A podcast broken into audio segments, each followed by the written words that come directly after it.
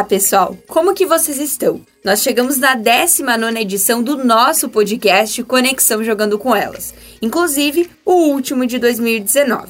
Eu sou Isabel Piccoli e aqui comigo minha parceira de sempre, Valéria Sense. Olá, Val! Olá, Isa! Olá para todo mundo que está nos acompanhando. Chegamos à última conexão deste ano, comemorando o nosso quarto mês de conexão, que com certeza encerra o ano com chave de ouro. Isso aí, Val. A gente encerra nosso ano muito feliz com a oportunidade de termos o Conexão e principalmente feliz pelo incrível ano que o futebol feminino teve.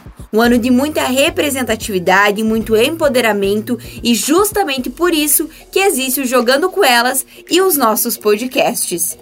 Com certeza, Isa. Somos a voz do futebol feminino. Somos a voz para elas que estão em campo e que buscam cada vez mais voz fora dos gramados e também neles. 2019 foi o ano de um boom muito grande dos queridinhos campeonatos estaduais, disputas dignas do Brasileirão.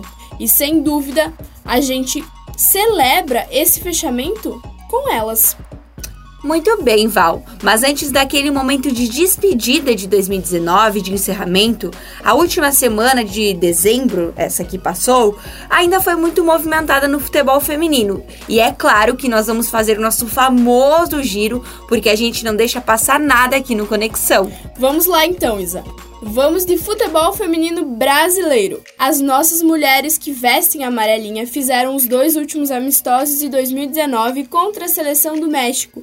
E como já era de se esperar, elas brilharam muito, não é mesmo, Isa? Exatamente, Val. No amistoso do dia 12 de dezembro, na Arena Itaquera, o Brasil meteu 6 a 0 nas mexicanas, com gols de Duda, Debinha, Bia Zanerato e Milene. Porém, essa partida deu o que falar, Val. Sabe por quê? Porque contou com menos de 5 mil torcedores. O motivo? Uma confusão na venda de ingressos que começaram a ser vendidos apenas dois dias antes da partida. Pois é, Isa. No domingo, dia 15, as brasileiras fecharam 2019 muito bem, diga-se de passagem. O Brasil aplicou uma goleada, desta vez por 4 a 0 nas mexicanas. Cris, Debinha e Victoria Albuquerque foram as craques que balançaram as redes. E foi um amistoso especial. Sabe por quê, Isa? Por, por... que, Val? Porque foi a primeira vez que a nossa camisa 9, a Cris, foi convocada pela Pia. E ela já mostrou que tem muito futebol para oferecer para a seleção brasileira com uma bela atuação e dois gols, Isa. Com certeza, Val, craque é craque, né? E inclusive vale ressaltar que se a partida foi relevante para a Cris, foi ainda mais para a sueca Pia. A treinadora fecha o ano com oito jogos, cinco vitórias e três empates. Desde julho, quando chegou para comandar a seleção, ela já demonstra uma renovação no elenco e diz que quer chegar com tudo nas Olimpíadas de Tóquio. E já que nós estamos falando sobre o melhor desempenho nesses últimos seis meses da seleção, Isa, mais uma notícia excelente. O Brasil voltou a figurar entre as 10 seleções as, melhor, as 10 melhores seleções do mundo, segundo o ranking internacional da FIFA. A nossa seleção está em nono colocado, Isa. Exatamente, Val. O Brasil fica atrás apenas dos Estados Unidos, Alemanha, Holanda, França, Suécia, Inglaterra, Austrália, Canadá. Aí vem o Brasil e para fechar o top 10, nós temos a seleção japonesa. Que notícia maravilhosa, Isa. Então quer dizer que a nossa técnica definitivamente ela chegou chegando e fez, fez acontecer, né? Exatamente, Val. A gente falou muito nos últimos meses aqui no Conexão que ela tinha chego chegando e é isso aí, né? Maravilhosa. E de seleção brasileira, nós vamos falar um pouquinho da nossa base, que vem forte sim. As gurias sub-16 do São Paulo conquistaram o Brasileirão sub-16 em cima do Santos. Elas venceram a grande final por 1 a 0 e levantaram a taça da primeira edição do Campeonato Brasileiro de Futebol Feminino, categoria sub-16. E quem comemorou também, Isa, foi a Ferroviária, que ficou com o terceiro lugar. As gurias empataram em 1 a 1 com a com o Vitória da Bahia. A partida ela foi para os pênaltis e com o placar de 4 a 3 favorável para a equipe de Araraquara, então, parabéns às gurias da base, as 12 equipes que fizeram essa primeira edição do campeonato. Isso aí, Val, muito bem. Parabéns mesmo que a CBF siga investindo nas categorias de base femininas. Até porque a gente precisa também ter no Brasil os clubes formadores de jogadoras.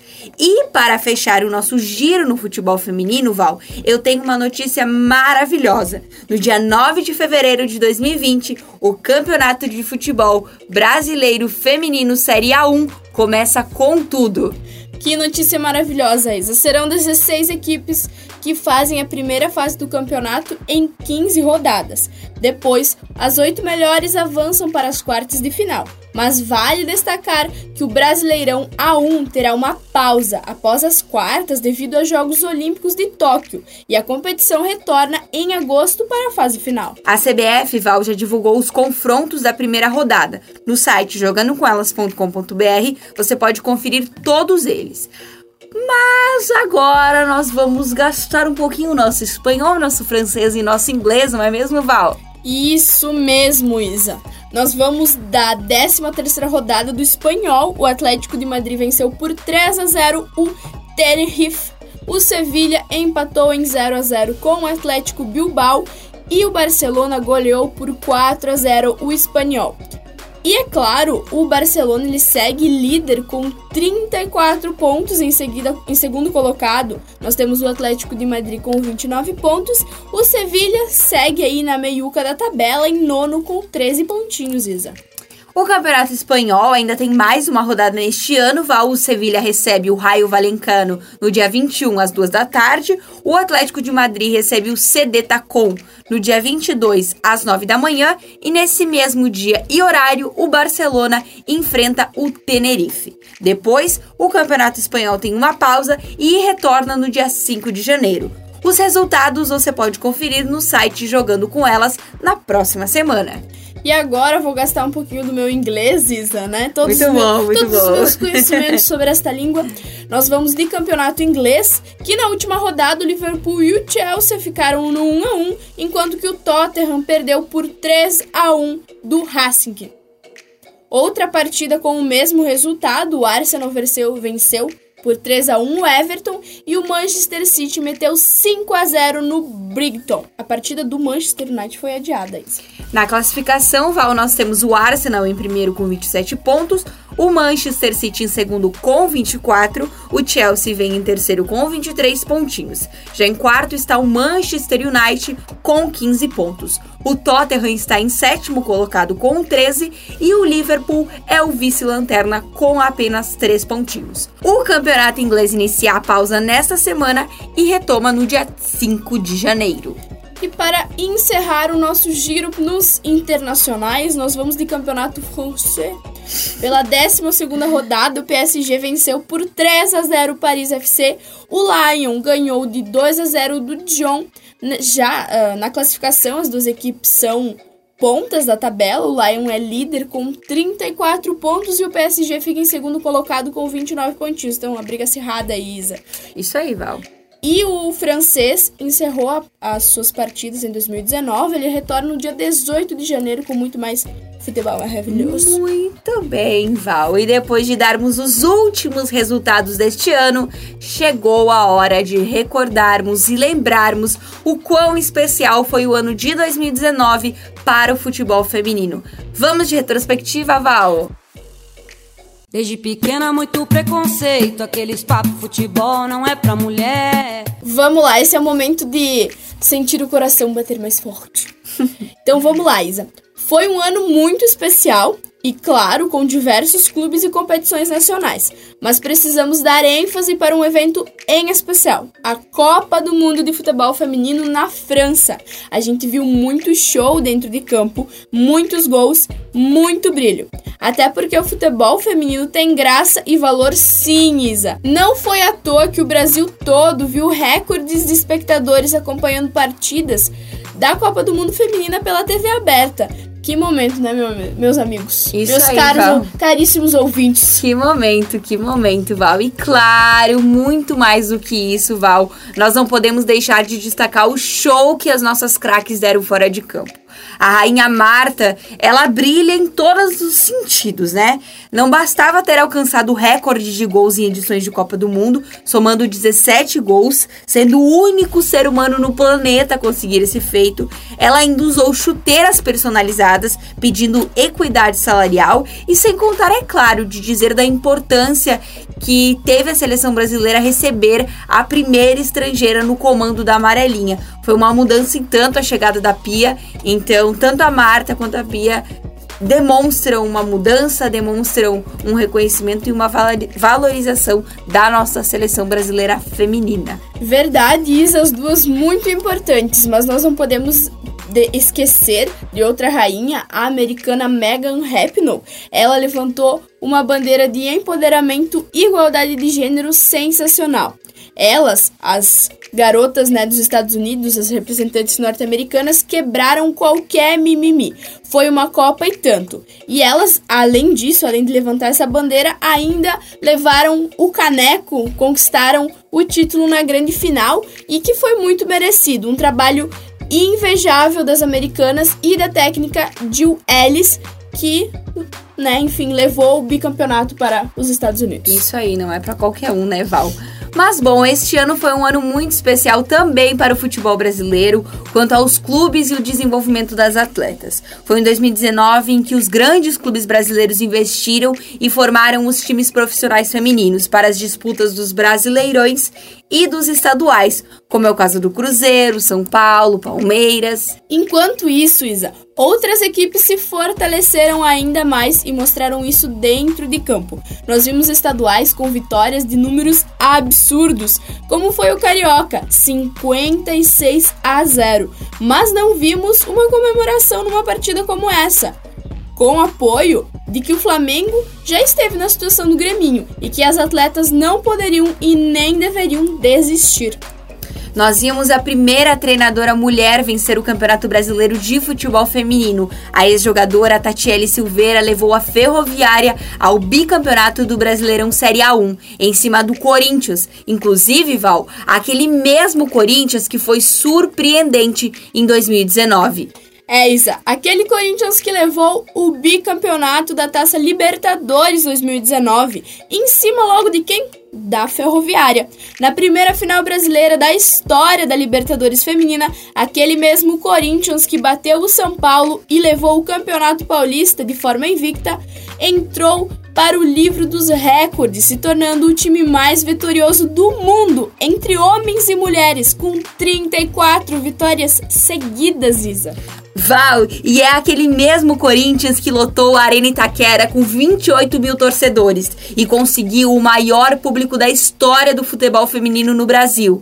Mas claro, não teve só o Corinthians, Val. Nós tivemos 36 clubes de todos os cantos do país disputando o Brasileirão Feminino Série A2, competição que o São Paulo foi campeão, batendo seu rival Palmeiras.